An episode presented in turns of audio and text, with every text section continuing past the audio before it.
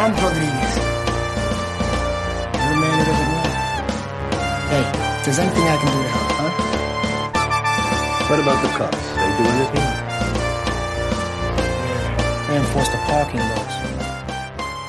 Welcome to the good, the bad, and the sequel Q&A.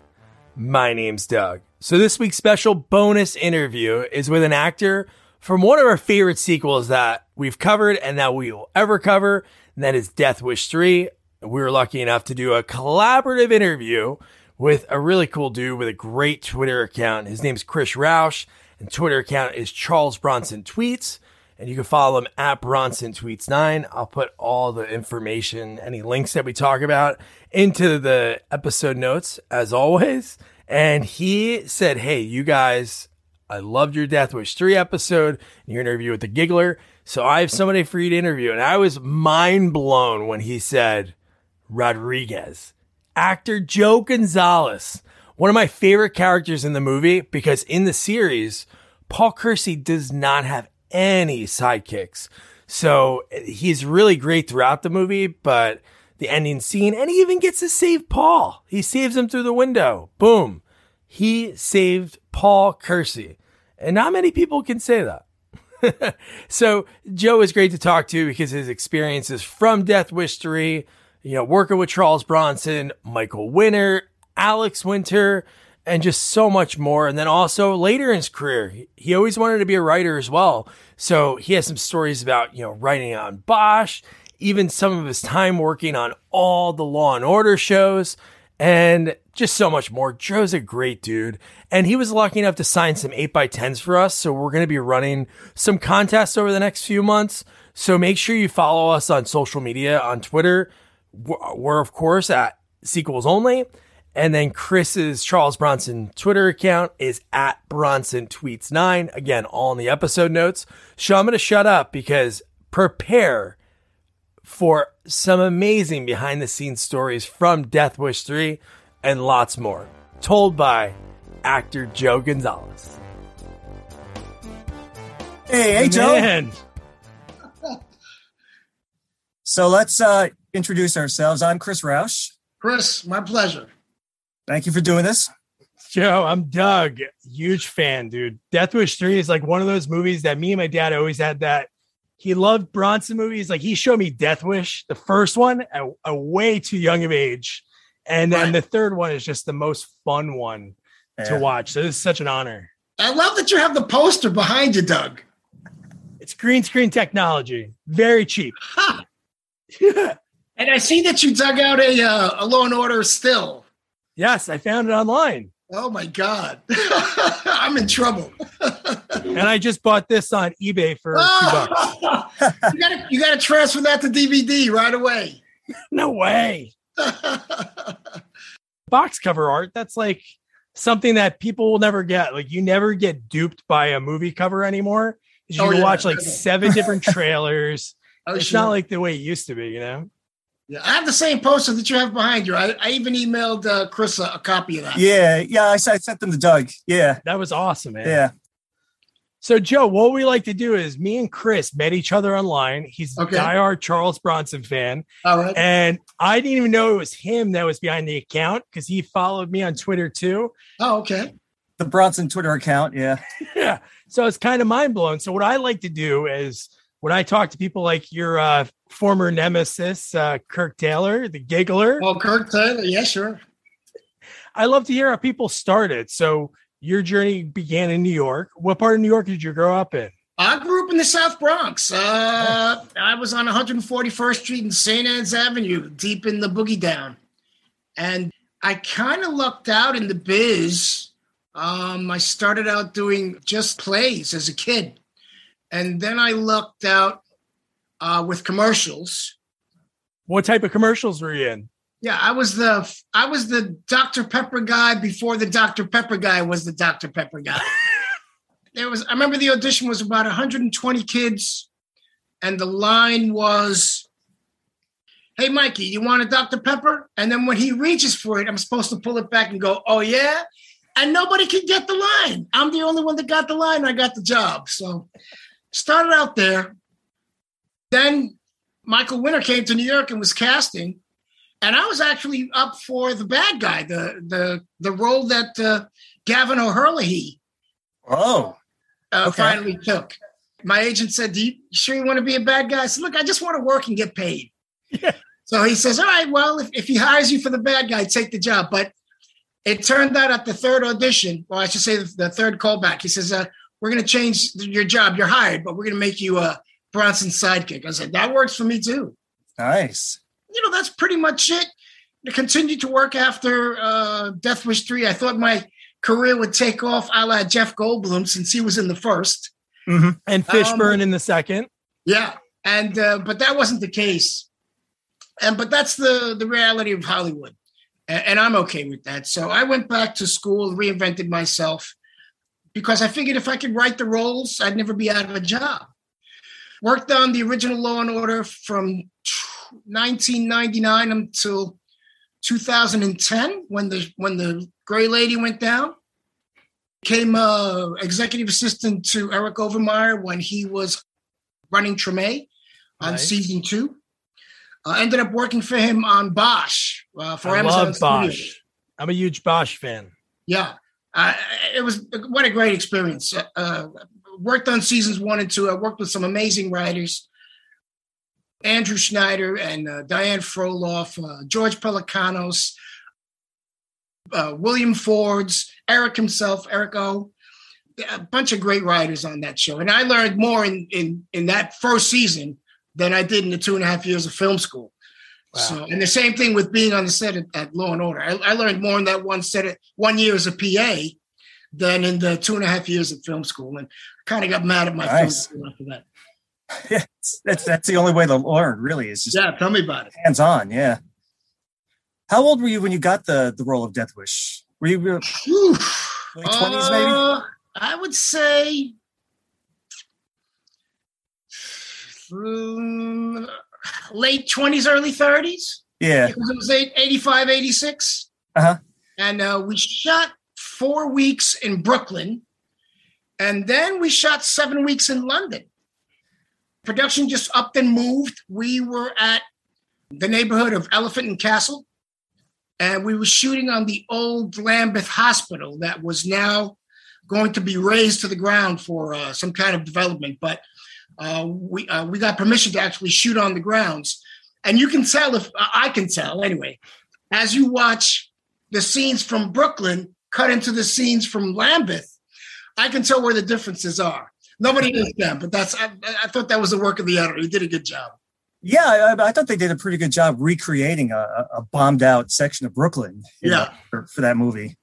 But uh, but you as a native, you know, you probably noticed a lot of like little little differences here. Oh, total. You, you can see it all. I mean, I knew it, but it was nice that the you know the the fantasy continued on either side of the ocean. Yeah. Were you were you a fan of any of the, the Charles Bronson of the Death Wish movies before you you got the role? Well, I was a fan of Charles Bronson from Magnificent Seven, uh, Nice. The Mechanic.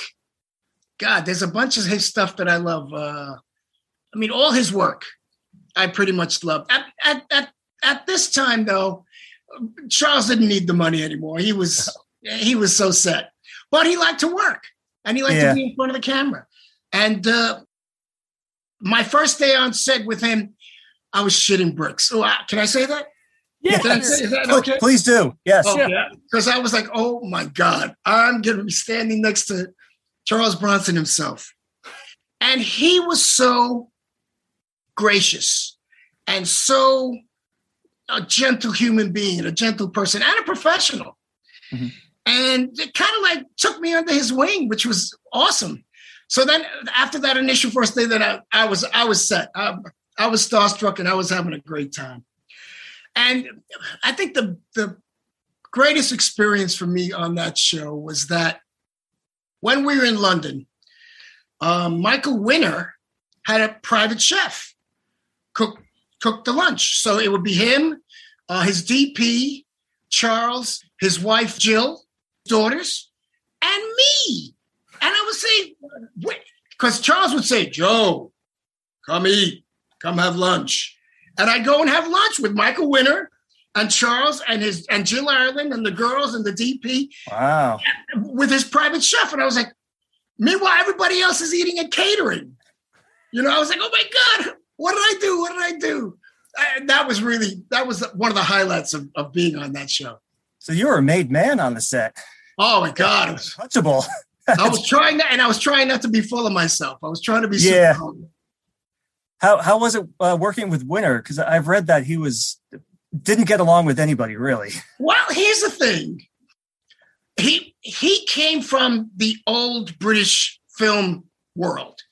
And he started out as a as a runner. He would take negatives from set and take it to developing. He started out as a kid and came from nothing, came from poverty. And then he became he made his his own success, you know. Uh, so he was a little bit on the eccentric side. And uh but but I felt myself fortunate in that I only got yelled at one time, and that was in Brooklyn when I had let my beard grow longer than it was the first time we shot. And he came over and he says, "What's that on your face, Joseph?" And I said, uh, "He's not. No, no, no, no, no." And he calls over the hair and makeup people, and they shaved it down. But other than that, I, he never screamed at me, but he was a screamer. Yeah. He was yelling and screaming. How was his relationship with uh, Charlie? Oh, oh, he would kowtow. He would kowtow with all the stars. And eh, you know, the the woman that paid my that played my wife, you guys know from Star Trek: The Next Generation, Mhm. right? Marina Sirtis. Yeah. She played my. He would kowtow to her. He was pretty good with the stars. Um, he wasn't so nice, but with the background. Uh, I have an anecdote, but I don't know if I can tell you this because it's it's loaded with profanity. But you Oh, tell me. Go for it. It's okay. Fine. Oh, yeah. All right, so we're shooting in Lambeth. We're on the set, and the scene is there's a fire truck that comes up to set, yeah? And there are six firemen on the back of the truck. So Winner tells three of them, when it gets to this point, three of you jump off. When it stops, the last three jump off. And the background guys couldn't get it right. Two would jump off, one would jump off, five would jump off, one would stay on, and it went like that for a couple of takes, and Winner was losing it. So he goes over to the six and he pulls them to the side and he's yelling at them. He says, Okay, one, two, three, you're cunts. One, two, three, you're assholes. When I say cunts jump off the truck, cunts jump off the truck. When I say assholes jump off the truck, assholes jump off the truck. And everybody was aghast because it was like, whoa, really? Oh my God. But it was a closed set. We were on the on the hospital grounds. So they set up the shot again. The firemen get on the back of the truck. And just before they're about to pull into the scene, one of the firemen jumps off and runs back to Winner and says, Mr. Winner, Mr. Winner, I forgot what I was. And Winner yells, You're a cunt, you asshole. And the set exploded in laughter. And on the next take, they got it. So that was Michael Winner on set with the back. Okay. Wow. Now, Joe, when I talked to Kurt, you got to think at that time, Charles is, I think, 63 Yeah, ish. he was pushing it. Yeah. So during that scene when the giggler takes the, the camera, Kirk said they did a couple takes and he goes to him, he pulled Kirk aside. He said, Come on, shove me a little harder. And Kirk's like, Man, I don't want to like hurt this guy. You know, I'm younger, I'm in good shape. Was there anything you saw? You like you said, he didn't need the money. He was Right. just putting out these movies that people were going to watch, and they're great Yeah, anyway. Cannon thanks- knew that he was the vehicle. Yeah. Oh, he was, he carried them for five films. He did. Yeah. Golan and Globus, those, those producers, those Israeli producers, he carried them for a long time. So was there something that you noticed him do on set? Because there in this one, there were some scenes, like even the jail scene. Yeah. He's pretty much fighting these guys, swinging punches at 63 ish years old. It's unbelievable. he he was a little slower at that at that time because uh, 85 86 like i said before he was pushing his age Yeah. but he was still in great shape he didn't have a you know an ounce of extra fat on him he was he had a washboard and everything and uh I, I was uh, I had we have a scene where we turn the corner and we run after the bad guys and I slowed down because I noticed that I was just a little faster than Charles. And I said, don't embarrass him. I'm saying to myself, don't embarrass him, don't embarrass him. so I just slowed down so that he could keep up. And what was great was that Winner, instead of having Charles run first and then me come after, he let me lead. And and I was, uh, you know, humble enough to to to realize that I wasn't going to embarrass the star by by outracing. Yeah. But yeah, he was. I mean, uh, he was. He was about being physical. Uh, there was one episode. We're in Lambeth. We're on the hospital set, and it's the scene where we're on the stairs, and we've got the thirty caliber, and I'm feeding, and he's shooting. And all the background. There's a camera above us, and it's shooting over us.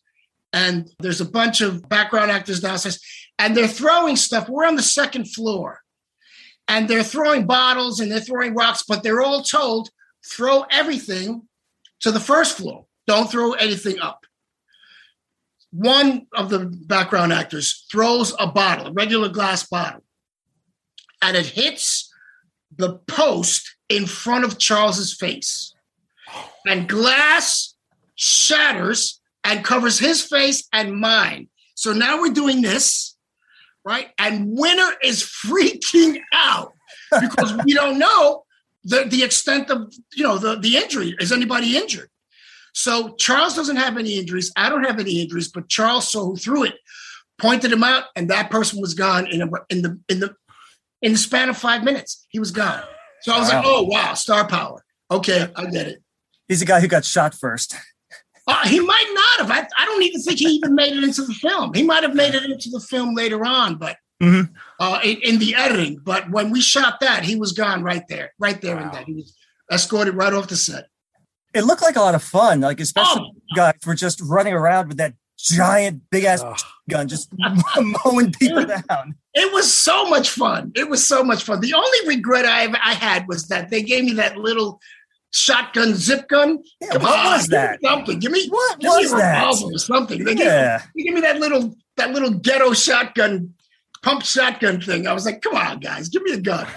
But it worked. You saved you saved Kersey's life with it. Yeah, absolutely, absolutely. I blew somebody out of a out of a window. I think. Yeah, yeah.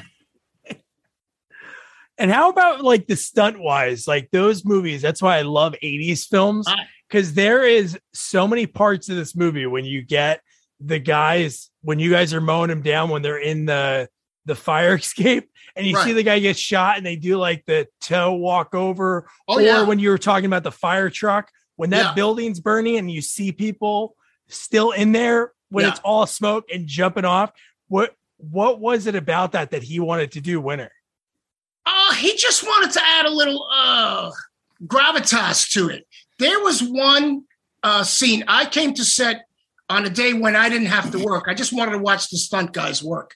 Nice. And there was one stunt guy who gets blown out of a window, rolls down an incline of like a, an eave or a, a gable, and then down onto the floor. And he, he was like the, the best stunt guy they had. And when he came off of the eave, the angled eave out of the window, he missed the cushion and caught himself halfway. So half of him made the, the mattress and the other half missed. And we heard this him, it was the wind was knocked out of him, but it was this sound like, and we thought he was dead because of the height that he came down. And then we all rushed toward him and he was okay, but it was the scariest thing. And Michael Winner would push the envelope with the stunt guys. But that guy scared the hell out of me because I thought he had just killed himself. Yeah, I, I can't think of his name right now, but he I, he, he wrote a book about his um his career in the stunt industry. Ah, okay. he wrote a lot about that particular stunt where he got hurt. Yeah, I was there. Yeah, that's yeah, great. And, and, I, I thought Not great for him. I just witnessed somebody, a colleague, uh, lose his life on set. Yeah, yeah. But you worked with a lot of other great people, like Martin Balsam, who who was yeah, Martin Balsam was fun. Ed, Ed Lauter, Alex fun. Winter, yeah. Alex Winter, Alex Winter was always made me laugh. Tony Spiridakis. Yeah, but here's the thing: I had the most fun I had was with Gavin O'Herlihy, and you know Gavin mm-hmm. is Ed O'Herlihy's son, right? And oh, wow. Ed O'Herlihy, you'll know from Failsafe. Sidney Lumet's movie Failsafe. He plays General Black. And he also plays the head of the corporation in the first RoboCop, the one that fired. Oh yeah. the Oh, one right. that Okay. fired- That's Gavin's Yeah. dad.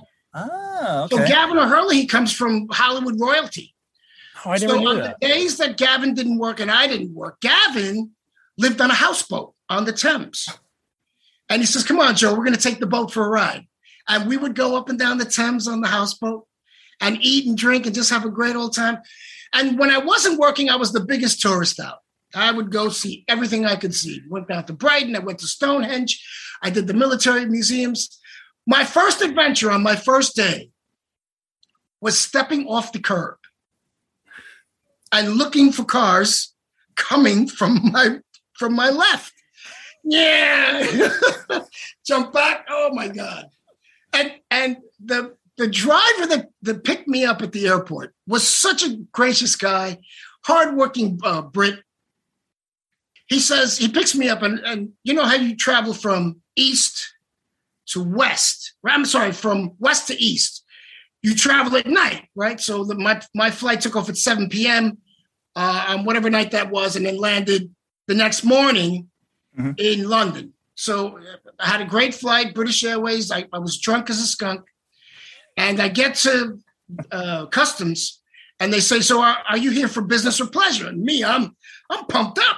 I'm, I'm, I'm going to be on a movie with Charles Bronson. I'm here for business. And the customs guy says, "Great, let me see your work permit." Oops. Uh, my what? Work permit. I instant sobriety. Instantly so instantly sober. I can't get into the country now. So luckily, the producer turns the corner and he says, oh, I've got it, I've got it, I've got it. He brings the work permit over. Get in the car. Guy takes me to my hotel, uh, drops me off, and he says, Joe, what are you are you working today? What are you doing? I said, Nothing. I'm just, you know, I'm here. He says, Why don't you come to my pub? Oh my God. So I go to the pub and he introduced me introduces me to his neighbors, you know, all the people that live in the neighborhood and all the people that that he goes drinking with. So me, I was ma- I was earning more in per diem than this guy was earning in a week. Right. And I, I didn't let I didn't let him know that. But what I did is I went to the bartender and I said, What's the custom here? You know, like for tipping and all that stuff. He says, No, no, you want to buy, you want to buy people a drink. I said, Okay, cool. And my per diem was enough to buy the house a drink. So I said, I'd like to buy everybody in the pub a drink. And his eyes lit up. He said, Cool, not a problem. So everybody got a drink. Uh, they all toasted Joe the Yank. I was Joe the Yank. so now I'm thoroughly sloshed. And I, I don't even remember getting back to the hotel. But I woke up, I was in the hotel, got dressed, ate breakfast, started walking down the street because I want to see a little bit of London. And I'm hearing from across the street, Joe the Yank! Hey, Joe the Yank! It's people I don't even know yelling, Joe the Yank! Hey, Joe! I'm Joe the Yank. In those in those seven weeks in London, the best experience I ever had, the Ugh. most fun I ever had. That sounds like a blast. Yeah. Oh, it's so good. Some of the other you, you mentioned her earlier, um, uh, Marina Sirtis. Uh, Right. do- she was in a Winner film before this. Yeah, the I- Wicked Lady. yeah, yeah. But she was she really was like a mute in this uh, in this one. Was that was that in the script? Is that like what her Well- role was supposed to be? Here's the thing. I mean, I had a lot of fun on the show. The script was not the greatest script. Not to beat up the screenwriter too much or the screenwriters too much. Um, so they didn't give her much.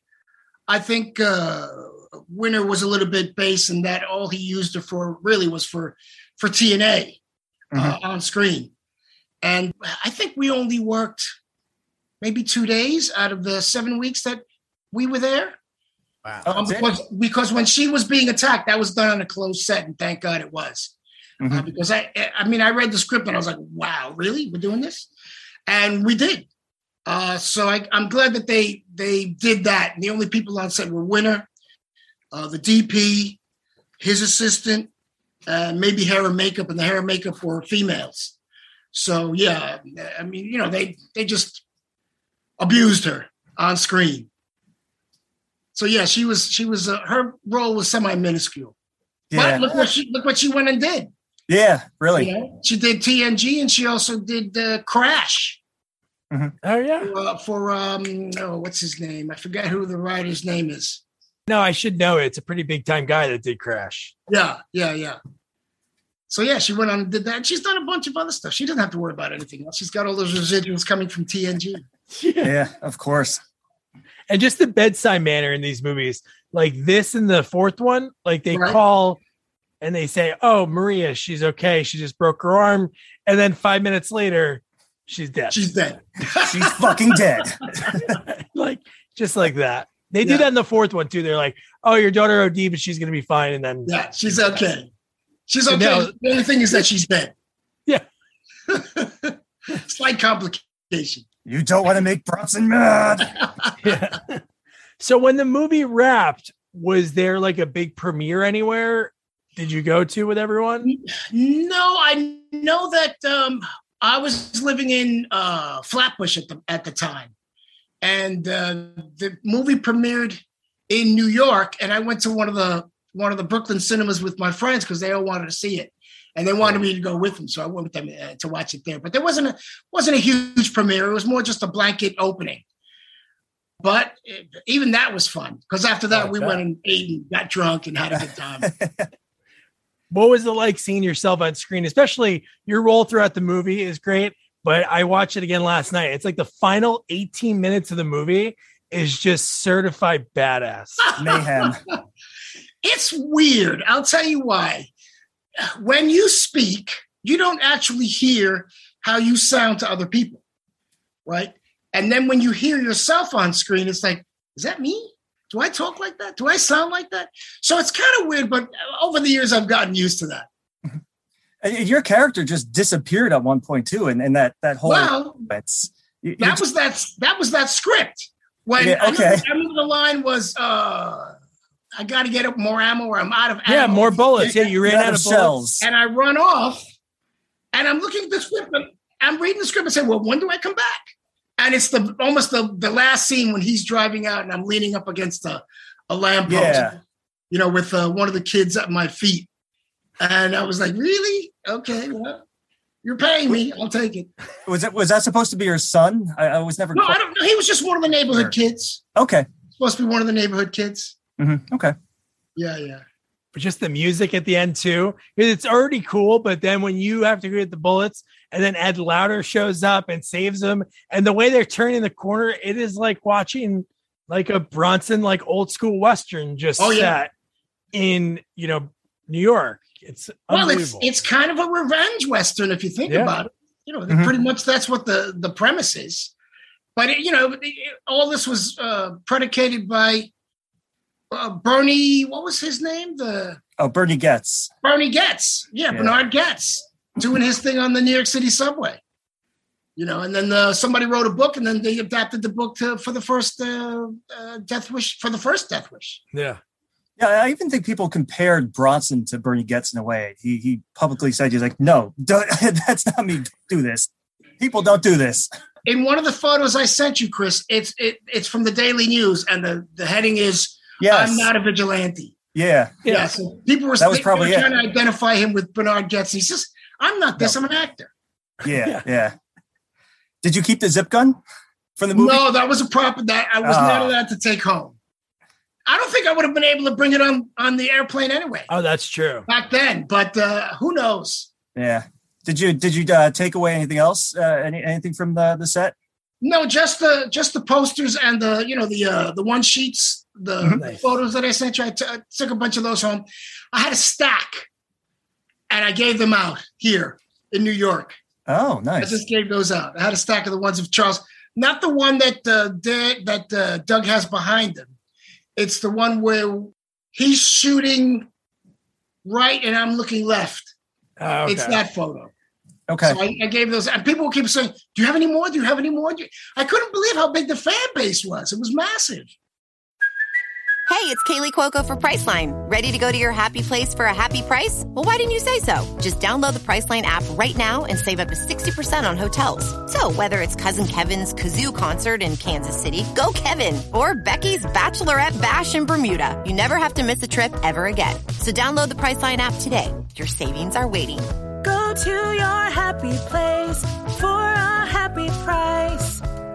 Go to your happy price, Priceline.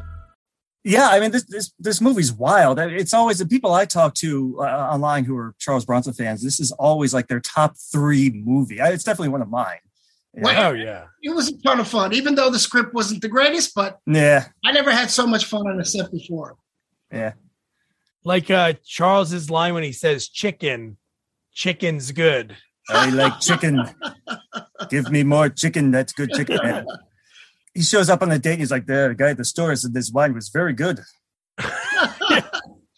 He was great. He, he was what a great guy to work with. Oh my God, such what a gracious actor. I mean, I've I've you know been in this business since uh, forever, and I've seen actors that are you know not so nice, and then actors Yeah. that are superhuman beings, and he was one of those. Wow. Was he was he approachable to, to people like uh, like people for people were watching on the set? Was Um, the crew and the actors could approach him, and we had on occasion on on some of the sets it was open to the street, but they were cordoned off, and people were yelling and screaming, and every once in a and every once in a while he would go over and sign autographs, and then come back and work. But they kept that to a minimum, and he always had a bodyguard on set. There was always someone to to take care of him, and Jill and the girls, as a just in case, because you never know. There's there's always some psycho. out yeah, there yeah. might try to size, try something stupid. Yeah. So then after that, in between there, the next movie on your IMDb, which I'm still you're I- I'm sure you're were you doing theater at all still? Uh, I was dabbling here and there, um, but I was trying to concentrate on uh, the writing aspect of it. When I was at Law and Order, I started out as a set PA, and then I did that for a year. And then after that year, I said, "Well, this is good. Uh, I know what this is about. Let me go see what else is happening." They kept calling me back. Law and Order kept saying, "We need you. We need you. We need you." I ended up working for the camera department. I ended up working for the art department. I ended up working for the locations department. I ended up working in the production office as a production PA. I ended up as the production secretary. The assistant production coordinator uh, became pregnant and wanted to have a baby and didn't want to do television anymore. So the coordinator said, Do you want the job? I said, Sure, I'll take the job. Yeah. While that was happening, I was able to work both sides of the street. I was fortunate enough to be a coordinator and work in front of the camera, but not only on the original Law and Order, but on Special Victims Unit and on Criminal Intent as well.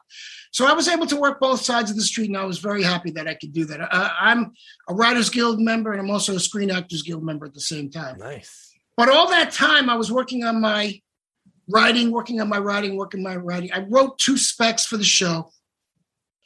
There's a director who gets his fourth Iraq themed script and he doesn't want to do it because he's tired of doing Iraq themed scripts. So uh, one of the producers says, Joe's got a script. Why don't we do one of Joe's scripts? So they're passing out my script and I'm saying, holy moly, I'm about to be a published writer, a published TV writer. So it goes out, they send it to LA.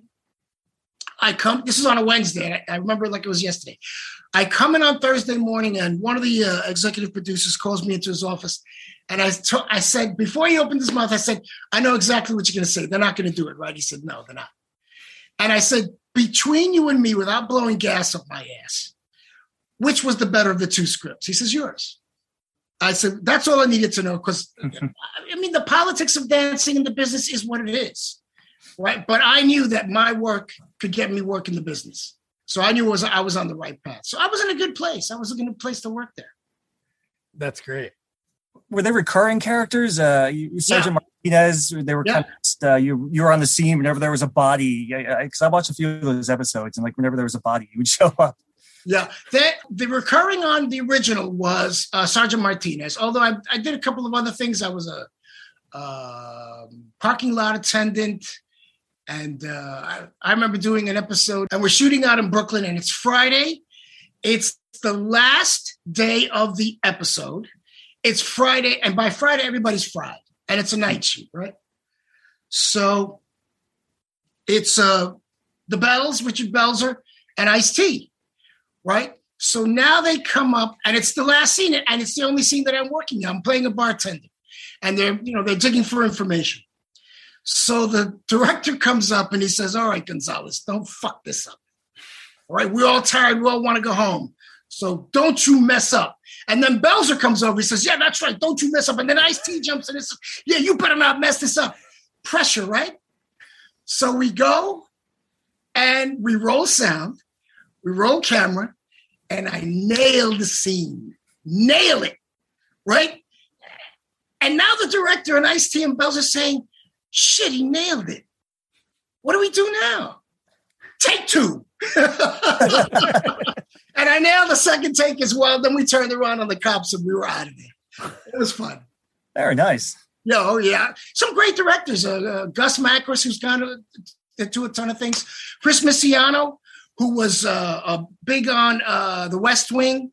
Oh, nice. David Platt. Oh my God, Dave Platt, who started out as a sound guy on New York Undercover, uh, one of Dick's first shows. He became a big time director, and that was all because of uh, Ed Sherin, who who let all uh, Ed Sherin, the director, not the musician, uh, who let all those guys, you know, come up through the ranks. You know, there were guys that were were grips, and guys that were electricians, and guys that were sound guys, and he all gave them a shot, and they've moved on to bigger and better. That was a great place to work at the time. Nice. That's great that they do that. And I have to ask, like when I was looking at your that you worked on Bosch, I interviewed Crate Barrel, Greg and uh and Troy. Oh yeah, sure. They just announced that they are going to be on two episodes of the spinoff, which is great. But Yeah. but your two seasons, I the thing I loved about that show when I was doing research for interviewing them, I was like, I gotta check it out because I always do that when I Yeah. talk to people, and I was like hooked. That first season with Jason Gedrick, that whole character, Oh, he was great. Everything about it. That's so cool. How did that come about? Was it your connection working on Treme with uh, Eric Overmyer? Oh, well, here's the thing. Eric was uh, one of the showrunners on the original Law and Order, and he and Oh. I, uh, he his office was the best film library in the world, book wise. He had the the greatest library, and I would borrow stuff left and right. You know, I returned to make sure I, I returned it and returned it in, in nice shape, and uh, we built a rapport. And uh, I would do for Law and Order. The writers would come to me for a Spanish translation.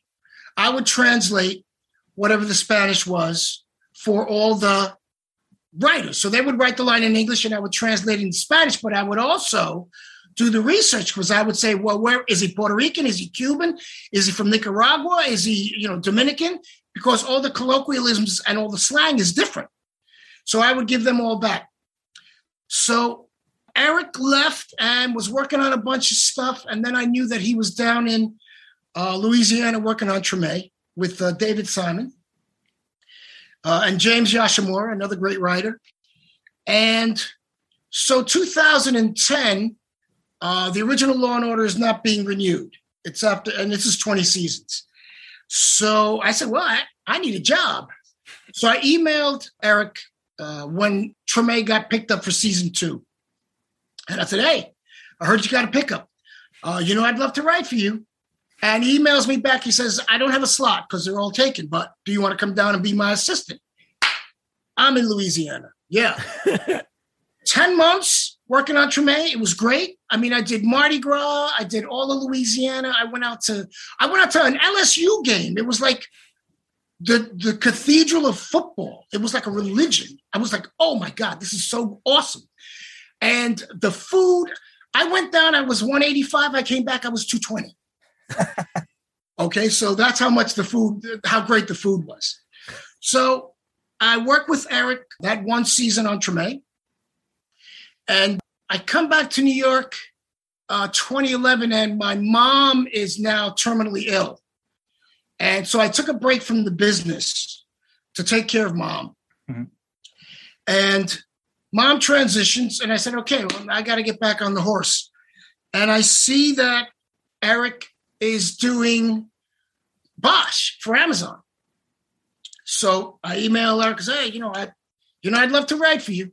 he says, "Uh, we should talk when I'm back in New York," because he was in LA working with uh, Mike Connelly, the, the novelist, and they were putting together the show Bible and, and the pilot episodes. So uh, he comes back to New York. He says, "Hey, let's go have coffee." So we go have coffee. So I'm thinking, no, because what he emails me while he's setting up the pilot is, "Can you translate the Spanish for me?" I said, "Yeah, not a problem." Just like I did on Law and Order, did the translation from, sent it back. He verifies it with the Mexicans because they're Chicanos, and that slang and those colloquialisms are different, right? So they, uh, Eric asks the actor that's speaking the line. He says, "Is this correct?" The actor says, "Yeah, absolutely." So I was proud that that the actor verified my bona fides. so Eric comes back to New York and he says, uh, and I'm thinking it's more, he says, let's talk. I'm thinking it's more Spanish translation. So we're waiting for his daughters to come out of uh, ballet class. And uh, he says, uh, How would you like a job as a staff writer? Yeah. Hello. Yes, absolutely. Absolutely. And those two seasons were probably the best education number one, but the most fun uh, I had as a writer. I mean, they just they elevated my work because I imitated what they were doing, and I mean, uh, the writers were just amazing. Like I said before, Pelecanos, Andy Schneider, and Diane Frolov, who are now running Chicago Med, with Apatha, and uh, with Oliver Platt, who I studied with uh, with Julie Bovasso. Uh, he and I were in the same acting class. No way. Um, David Simon down on Treme, uh, uh, James Yoshimura, who wrote an episode that won an Emmy called Subway with Vincent D'Onofrio. Uh, and it was featured on a PBS doc where they they uh, uh, compared Subway with an episode of Nash Bridges. And Subway was miles ahead. And I mean, the script was so much better. And Nash Bridges won the night in the demo it, with the with the ratings, and I was like, really? Well, I, well, you know, I guess people like crap as well. So, but but Jimmy Yoshimura, great writer. David Simon, amazing writer as well. We even had Anthony Bourdain come down because a lot of the stuff in Treme was about food. So Anthony Bourdain came down and he was a consultant on one of the episodes. and um, and like I said before, the food, oh my God, the food just was on and on and on. It was amazing. It truly was. What a great experience on Treme. Do you prefer writing to acting? I have a passion for putting words on paper. Mm-hmm. And the best feeling is when you have an actor saying your words. There's, I can't explain how it feels, but it is an amazing feeling. The second great thing was that on my episodes, usually write Heard on your episode, right? So I was writing Heard on my episode. And I had Titus Welliver come over to me and say, Hey, Joe, this line, I know you want to pay homage to one of your friends because you're giving that name uh, one of your friends, right? He said, I said, yeah, yeah, I wanted you to, I'm giving Jerome Williams, you know, some, some kudos. And he says, do you mind if I change the line? And I said, tell me what you want to say. He tells me. And I said, no, that works. It's in the same context. Go for it. He goes back, he delivers the line as he wants. The other executive producer that was on set comes over to me and says, he, he never comes and asks me. Here I am, I'm a staff writer. This guy's an exec, and he's not getting asked the question.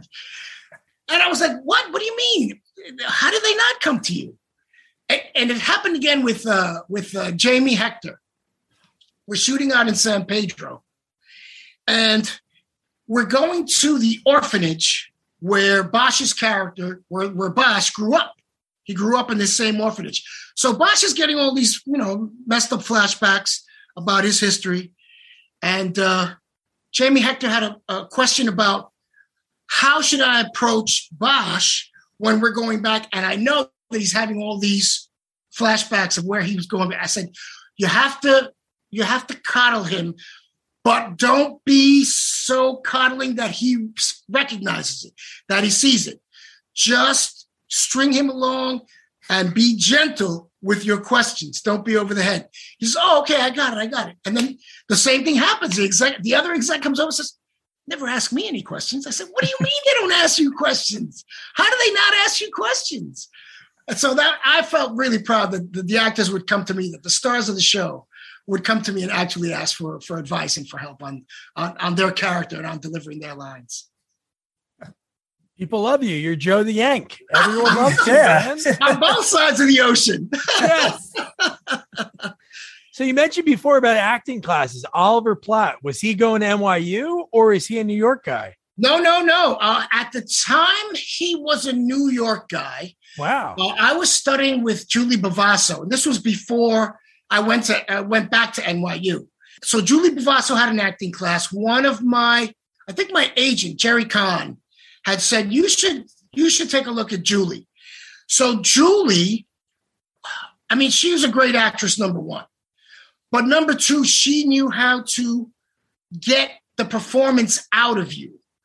I remember my first day there there was, uh, you know, you presented material, and there was an actor who wanted to do poetry, and Julie said, "Yeah, okay, not a problem." The actor reached into a bag and pulled out a bunch of poems on paper, and Julie said, "No, no, no, no, no, no, not on paper. You, if you do it from your head, it's uh, it, it's okay." And uh, the woman, the actor was saying, uh, "I don't know it. I don't know it." And Julie said, "Hold on." Julie goes to her bag pulls out the check from the actor, goes over to the actor and says, You don't want to be here. You don't need to be here. I don't need your money. Thank you very much. And that actor was done. So she, for for lack of a better word, she was so real and she was not full of shit and she wouldn't allow you to bullshit her. And she knew exactly when you were trying to. So she would cut to the quick she was like the the female version of Bill Hickey. You know, she could she could cut right through. So um, Oliver Platt was in the class. Uh, Anthony Dennison, who you who did uh, Crime Story in Chicago with um, oh uh, what was the actor that was on our show? Uh, it'll come to me in a minute. Um, but he did Crime Story in Chicago, and then he did the Vegas version of Crime Story. So Anthony Dennison was in my class. And it was great working with those guys. On occasion, John Turturro would come in, and she would have other actors come in. It was an amazing, uh, amazing place to, to exercise your acting muscle. But I always had a passion for putting the words on paper, always. Cool. You still, um, obviously, you're always writing. Yeah. Are you writing anything right now? Do you write more like TV series, like pilots, or are you trying to write any like movie scripts? Oh well, here's the thing. I've had I have a supernatural thriller that's been optioned twice. Wow. The producers that do you know the supernatural horror thriller genre love the material, but I've yet to have one of them actually pull the trigger financially. So I know my work is good if I'm attracting their attention. Number one. Number two, I continue to write pilots. My genre is more psychological crime thriller. Uh, so I've got a couple of pilots in the pipeline. I wrote probably the best thing that I wrote, and this is while I was on Bosch in, in California. I was sitting with a friend having an ice cream, and I looking across the street, and there's a church steeple cross at the top. And it hit me. I said, What if Jesus was to actually come back in human form? Uh-huh. what would that do to number one Chris, christianity and catholicism but what would it also do to the political landscape of the, of that industry and what would it do to the worldwide industry of religion so i wrote a pilot and it was anonymous content that took a look at it and loved it but they couldn't get anybody to, to come on board with it and it's it's the second coming. It's Jesus come back. But I do it in a way where we start out on the old Hebron Road going to Old Jerusalem, and there's this massive explosion, and it kills a whole bunch of people. One of the bodies in the morgue reanimates, and it's our hero. Right? But here's the thing he doesn't know where he is or what's going on. He's in this modern uh, building with modern things. He even has trouble opening a door because he doesn't know how to open it. Uh, makes it outside of the building, and all of a sudden he gets this cacophony of cars and trucks and all this traffic, and it it overwhelms him and he faints. Now they bring him back to the hospital, but now they cannot find any record of him at all. There are no records, anything. There's no internet record. There, this guy's an enigma, right?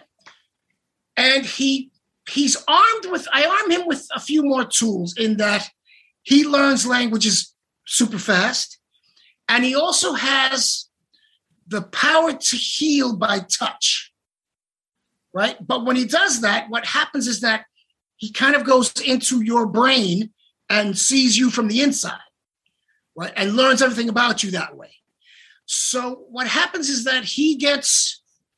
So now the the, the Mossad and the Israeli uh, Secret Service don't know what to do with this guy. So they bring in the CIA and they say, "Do you do you have this guy? Never saw him before."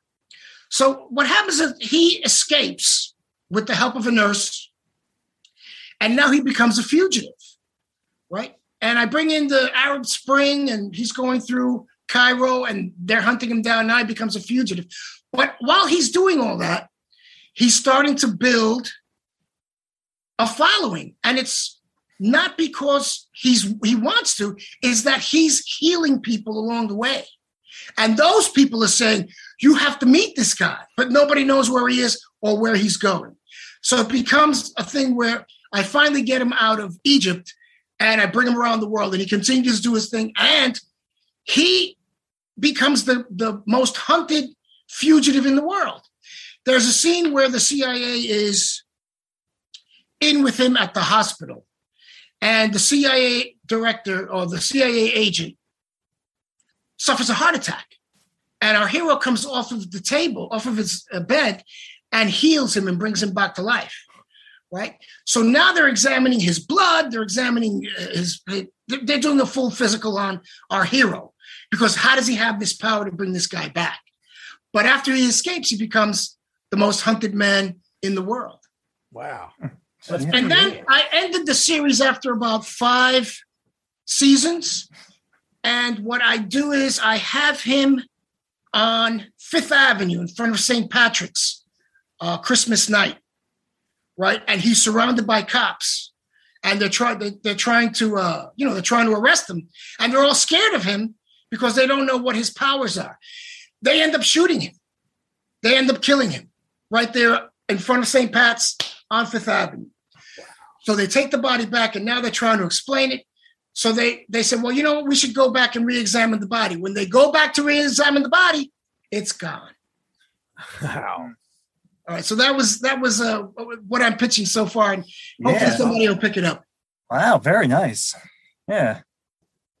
Yeah. Then I've got some other stuff that's out there too that uh, I kind of like. Uh, I've got American Rabbit Hole, which kind of combines our current political state with someone undermining all the politics using virtual reality and psychotropics and psychedelic drugs.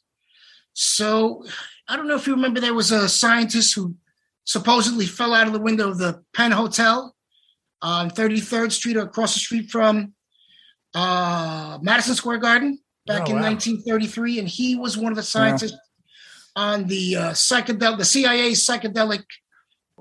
What they were trying to do is use uh, LSD and all that stuff as to weaponize it uh, it- during the Cold War. And so I use the same thing, but I use uh, psychedelics and virtual reality, and it's in DC, and I interweave the VR.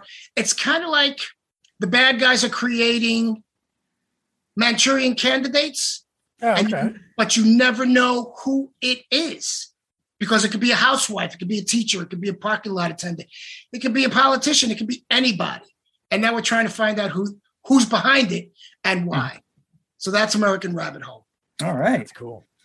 Yeah, it's it's really nice to hear that that you've really been, you know, keeping busy. You know, eh, since Death Wish three. You know, Joe the Yank is is putting he's doing everything now. That's great. That's real really great to hear. Well, all those experiences just lend to the well that I can dip into for material. yeah. So I, I just grab all that stuff and use it. You know, write what Yeah, you know. that's great. So that's what I try to do is write what I know. Yeah, I, I'm sure with COVID, you've probably been doing a lot of writing at home then, right? Well, i- if it isn't COVID, it's Cuomo. So yeah. Ah. Yeah. It's like, oh my God, can we get a can we catch a break, please? I'd love to just breathe. yeah, yeah, Yeah, it's been pretty heavy duty. yeah. Oh yeah. Joe, this has been awesome. One thing I always like to ask people is obviously you love what you do and you Yeah. it, it, you're destined to do it because you're passion Mhm. for it. Right. Was there any other things you had earlier on before you got into acting that you wanted to do like career wise? No, I think the I think the acting bug hit me first, but at the same time, the writing bug hit me as well. Because if it's not on the page, you can't do it. Yeah. When when I did Death Wish three, and I said I said before, I, thought my career was going to take off acting wise, and when it didn't, I said, "Hmm, you know what it is? There aren't a lot of roles being written for actors like me to play. And if they are, it's the drug dealer or the maid or the super with the accent. Yeah. Uh, The worst was going into auditions and having the casting agent say, Oh, that's good. Can you do it with an accent? Ah, I didn't just get off the boat. I'm born and raised New Yorker. yeah. You know, you're not asking the Italian actors or the Irish actors uh, to, to to come up with with a, a brogue or with uh, an Italian accent. You know, they're Americans. I'm American too. Why do you want me to? Why do you want me to to, to degrade myself? So there was a lot of stuff that I turned down because I just didn't want to be the dope fiend or the drug dealer or the superintendent anymore. You know, so that was one of my passions. But there's where the writing kicked in. I said, if I can Yeah. create the the roles for me to play, never be out of a job. Mhm. Yeah. But now with COVID, it's a little tougher. yeah. Now, knowing your you know background as a writer now, and we we we're kind of making fun of some of the lines from Death Wish Three. would you? What would you change? Would you? Is there something you would make different or change? I would bring me back after I left for ammunition. Oh, definitely, yes. That's what I would do as the writer. Yeah. I would bring me back, and then then we could wrap up the scene. But Yeah, like you said, I I left and I was like, all right, where did I go? Yeah, and I never came back until the end. So yeah, Mhm. that- I would make that change. Mhm. yeah, but but we got so many memorable lines like the chicken and the. Uh, oh, my favorite is. Do you remember the scene where Charles sets up the wooden trap in the window? Yes, Yes. and the bad guy comes in and you hear boom and then ah and then they go over and him he and marty balsam goes Mhm. over and they look at the board and there are two white chunks embedded in the board and marty says what's that and charles says teeth Teeth. that was the best i thought that was I love that. And then the next scene's really cool because it's a really short scene during the day and then it cuts to night, but it's two cops and like, we're looking for a robbery suspect. He's he's missing two front teeth. Yeah. So that was pretty That's good right. actually. yeah yeah that was a real fun experience i have to say i, I never had so much fun working on a set in my life that was Mm. probably the, the, the ultimate the ultimate fun I had in, in working. And it wasn't like work. It wasn't like I was working. Yeah. You know, I was just living on that show. It was great. Very nice. And in Cannon films, And films. To piggyback what Chris said earlier, Yeah. in the Cannon films realm, this is like the most popular movie. Is it really? I, I, I Oh, had no yeah. idea. And uh, guys, I, I want to thank you for for reaching out to me. I'm I'm Thanks for saying yes. would- Yeah. I'm I'm humbled that you would reach out. I, I really am. You, you humbled me with with your enthusiasm for the material. Oh, that's great. I mean, you know, I wanted to talk to you because I no one knows really what what happened to you, you know, after that movie. It's, it's- where where did this guy go? You know, what was his career like, you know? I went to the other side of the camera to see what was happening. yeah. Yeah, so I mean, for myself, I was curious. and I'm sure a lot of other other people are too. Want to know, you know, what what happened to Rodriguez? Where where did he go? Not only that, but I sent my wife into space a couple of centuries in the future. yeah, you did. yeah, Oh man, Joe, thank you so much for taking the time. Me and Chris are like so happy to be able to talk to you and uh just hear about there's so many people I interview, like writers. You see there's so many gaps. It's it's not like they're not writing. It's just it's so hard to get something, you know, people jerky around with optioning or even actors. There's some actors I interview, they don't act for so long and they're in a lot, but they're like, you know what? I really want to do theater because that's their passion Yeah. but that doesn't pay the bills. No, it doesn't. It doesn't. And you know, this business is what it is. It can be great at times, and it can be it can suck at times. Uh, and there can be times where uh, you're in the desert and you're not working for a while, and then there can be times where you're turning work down. Uh, and I'd like to go back to that where where I was turning work down. So I, I'm sure it'll happen again once uh, the COVID is is taken care of, and we can actually go back to being uh, normal human beings and working on set. But uh, the COVID is what's really put a damper on uh, productions. I mean, you've got all the protocols on set, and that's kind of tough. So, and me as a writer, I want to be on set when my material is being uh, worked. Yeah. So we'll see what happens. All right, man. Well, thank you so much for taking the time again. And uh Yankees, right? You have to be a Yankee fan, right? Total Yankee fan. Nice. My wrist and pinstripes come out. Nice. Nice. Yeah, same here. Nice. Awesome, man. Excellent. Excellent. Well, guys, like I said before, thank you so much for reaching out. I never knew there was so much interest in, in Charles Bronson and Death Wish 3, Hey, but now you know. you guys booed me up. I really appreciate you guys reaching out. I'm humbled by that. You got it. Anytime, Joe. Thank you. For, Awesome, man. My Have a great rest of your day. Likewise, likewise. And the rest of your careers too, guys. Joe the Yank. Joe the Yank was man, he was great to talk to. That was a I'm so lucky that Chris found us, you know, with his Charles Bronson account. We were tweeting about Death Wish 3 last year. And just for this opportunity to come up, it was it was great because I love Death Wish 3. It really hits home. My dad was a huge Death Wish fan, and we watched these movies so often growing up. He passed away a few months ago, so uh, it was really cool to be able to talk to Rodriguez, and the fact that he was so kind to send us some eight by tens that I, uh, so we could, you know, give them out to fans. He did not understand how many movie fans, Cannon fans, love this movie. It's just it's something special, and his memories from it are so great. And Joe the Yank buying the whole pub around with his per diem in England. So that's it. Don't forget, follow us at Sequels Only, Chris's Charles Bronson account at Bronson Tweets 9 for those contests we're going to have to raffle off those, you know, autographed 8x10 sent to us by Joe himself. So you know what to do. Follow us on all social media at Sequels Only. And don't forget to check out our website, sequelsonly.com. Good night.